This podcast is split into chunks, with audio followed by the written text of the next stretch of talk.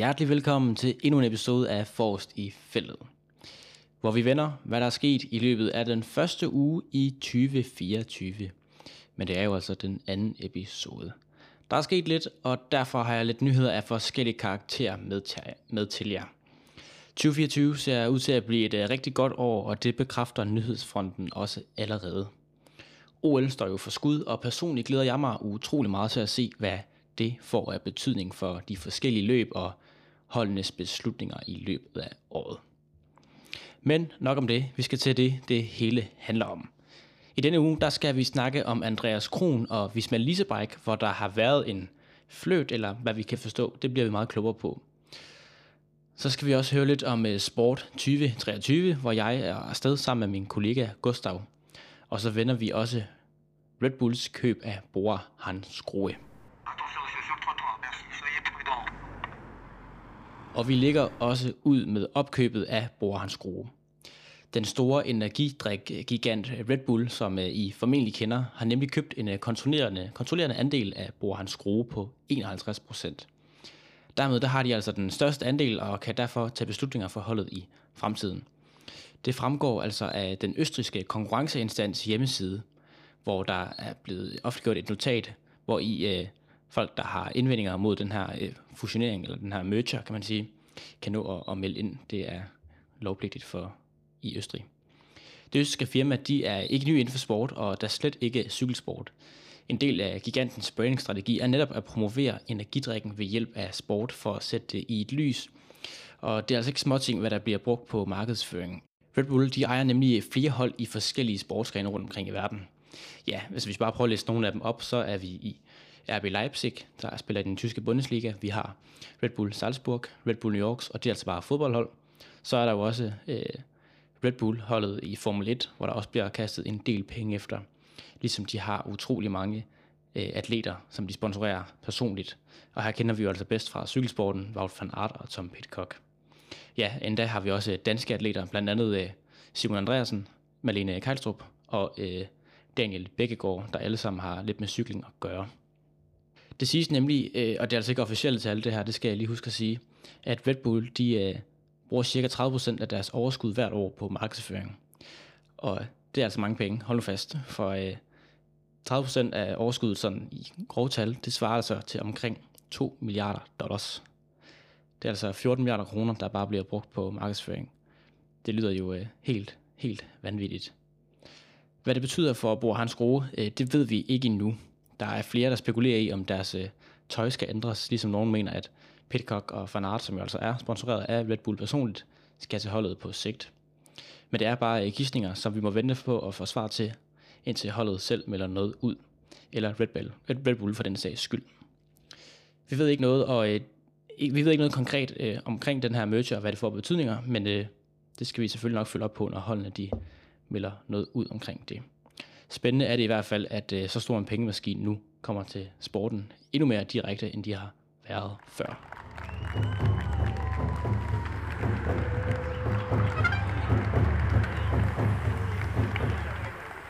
Så skal vi også til en uh, nyhed, der kom her på faldrevet på søndag, hvor jeg sidder og optager den her podcast. For Andreas Kron, han har angiveligt været i kontakt med Visma Lisebike. Ja, faktisk skulle han faktisk være forsøgt snuppet fra Lotto Destiny, hvis man altså spørger deres chef, Lotto Destiny-chef Sebastian Høllå. Men øh, der er også en anden side af sagen, og det er en lidt kompliceret sag, som vi endnu ikke ved helt vildt meget om, men øh, feltet har altså gravet lidt i den. Og jeg tog lige en snak med min kollega Gustav Voldstrup Sønderlund, som har gravet lidt øh, om, hvad der er op og ned so far. Gustav, kan du ikke lige prøve at sætte os lidt ind i den her øh, sag mellem øh, Broen, øh, Lotto Destiny og øh, Visma Lisebæk? Hvad, hvad er op og ned? Ja, øh, der er egentlig ikke så meget at, at, at tage fat på indtil videre, for jeg ved ikke så meget endnu. Øh, og der er, det springer ud af, at øh, Lottos chef her, Sebastian Hello, han sagde i et interview med det belgiske medie RTBF, øh, at han, hvor han ligesom, øh, kritiserede Richard Plygge, altså øh, Bismarck Lisabajs chef, øh, for at de har, de har en tendens til at vil øh, gå ud af de her regler, som er i cykelsporten, med at man først øh, kan skrive med, med en rytter, når deres kontrakt udløber. Øhm, Men så henviser han så til sagen med Sian Ødebrooks, som jo netop blev købt fri af Jum, øh, eller Visma til øh, fra Bora. Og det var så der, hvor han nævnte i en, øh, en kommentar, at, øh, at de har også prøvet at gøre det samme med Andreas Kron. Og det var så her, hvor vi ligesom øh, prøvede at undersøge lidt nærmere, og så fandt frem til, så skrev jeg så til, øh, til Lotto, og de havde ikke lyst til at kommentere det, øh, men så skrev jeg så til Visma også, hvor de så kunne øh, oplyse til mig, at det så var øh, Kron selv, som har kontaktet Visma, siger, øh, siger Visma i hvert fald, at øh, det var Kron selv, der gjorde det. Øh, fordi han ligesom mente, han havde sådan en, en klausul i sin kontrakt, som så ville kunne gøre, at han godt måtte øh, gå fra Lotto, som er hans nuværende arbejdsgiver, til World Tour hold. Øhm, og det var så der, hvor at det mente Lotto ikke, han måtte, og derfor så lukkede Visma i hvert fald øhm, den her sag ned. Det er i hvert fald deres øh, udlægning af historien. Og så prøvede jeg så at høre Lotto igen, for at høre, om de havde nogle kommentarer til det, øhm, men det havde de så ikke. Så det er sådan, det, det, det vi ved lige nu i hvert fald. Så det, det er sådan i virkeligheden en, en påstand mod en, en påstand på et eller andet øh, stadie. Hvad med Kron øh, selv? Hvad siger du? Hvem Kron selv?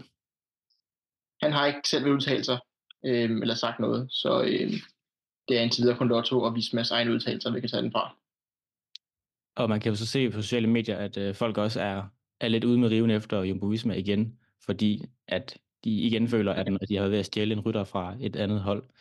Det skal blive spændende at følge med i den sag. Tak fordi du gør os lidt klogere, Gustav. Selvfølgelig. Kron havde jo altså en øh, ganske imponerende sæson sidste år, hvor det blev til en Vuelta etappesejr blandt andet, ligesom man også øh, kørte et øh, rigtig, rigtig flot DM i linjeløb. Vi følger naturligvis sagen tæt, når der kommer mere i den.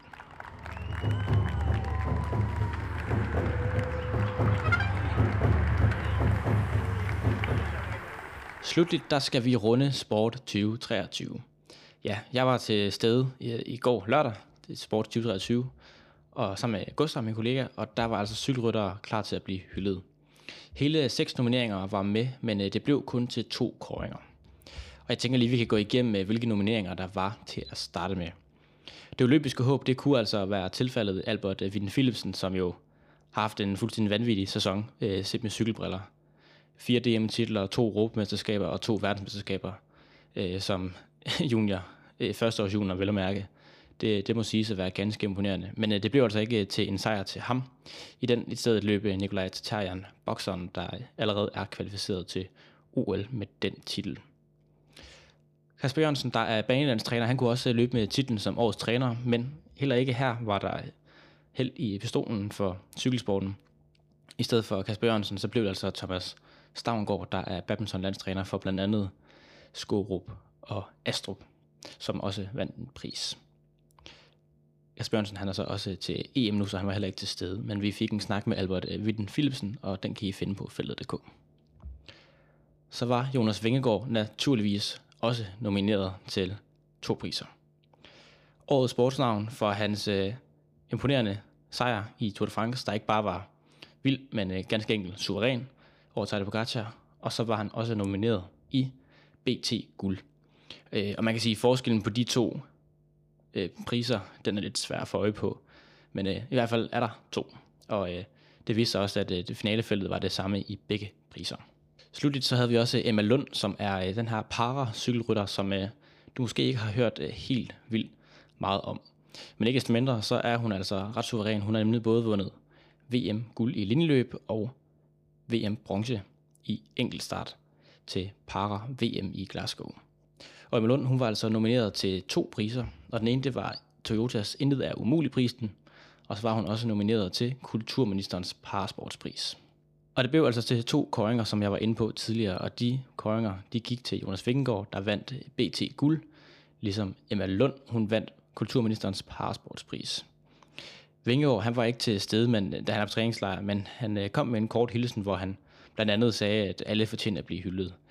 En, øh, en knap så en spændende øh, kommentar. Men mere sjovt var det altså, at øh, Tadej Pogacar, han også kom med en kommentar til turvinderen. Og hvad han sagde, det synes jeg, du skal læse mere om på feltet.dk. Han kom med en, en fin lille øh, opbak, nogle, fin, nogle små opbakkende ord til Vingegaard. Emma Lund var derfor den eneste vinder, øh, der var til stede for Feltet.dk's interesse, og hende talte vi naturligvis med efterfølgende. Prøv lige at høre, hvad hun havde at sige. Det føles virkelig vildt. Virkelig vildt. Jeg er så beæret. Jeg er virkelig stolt af mig selv. Og, altså, alle de nominerede. Og... Ja, jeg synes, det er sindssygt fucking nice. Uh.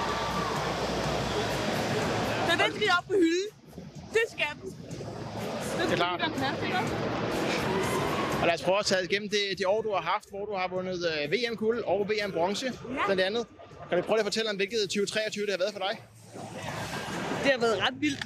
Altså både at være altså nu her, hvor jeg er blevet nomineret, men også øh, ja, min, min guldmedalje. og- Altså det hele er jo bare vildt. Jeg synes, øh, jeg kan ikke helt beskrive det. Det er så, øh, så ikonisk for mig, det her. Eller sådan, ja, det, det, det, er godt, det er en god måde at det godt over. Og 2024, det er jo altså et øh, stort år for Emma Lund. Der er nemlig et øh, ret stort, alt overskyggende mål. PL, de paralympiske lege, de venter, og der er sådan en lille udfordring, inden hun kan stille til start i det. Men hun er ret sikker på, at hun kommer igennem det. Prøv lige at høre her. Lad os snakke om den træning, for øh, hvordan skal du forberede dig frem mod øh, et OL? Øh, jeg træner ret øh, seriøst. Øh, hvad skal jeg sige? Jeg er ret øh, god. Eller, altså lige nu har jeg en rygskade, som gør, at jeg ikke lige kan, kan cy- cykle så meget. Så jeg prøver ligesom at holde formen ved at svømme og ved at øh, lave en masse styrketræning som min træning i øh, Team Danmark og det hele. De, de, ja, det går rigtig godt. Og tror du, du kan nå at blive, øh, blive skadet kvidt inden OL? Ja, det, ja. Ved du hvad? Det, det gør jeg, og det satser jeg på, og det giver jeg håndslag på. Er det aftalt? Fedt. Tusind tak for det, og stort tillykke. Det var alt, hvad vi nåede for denne omgang af Forrest i feltet. Som altid, så vender vi tilbage i øh, næste uge med endnu flere historier.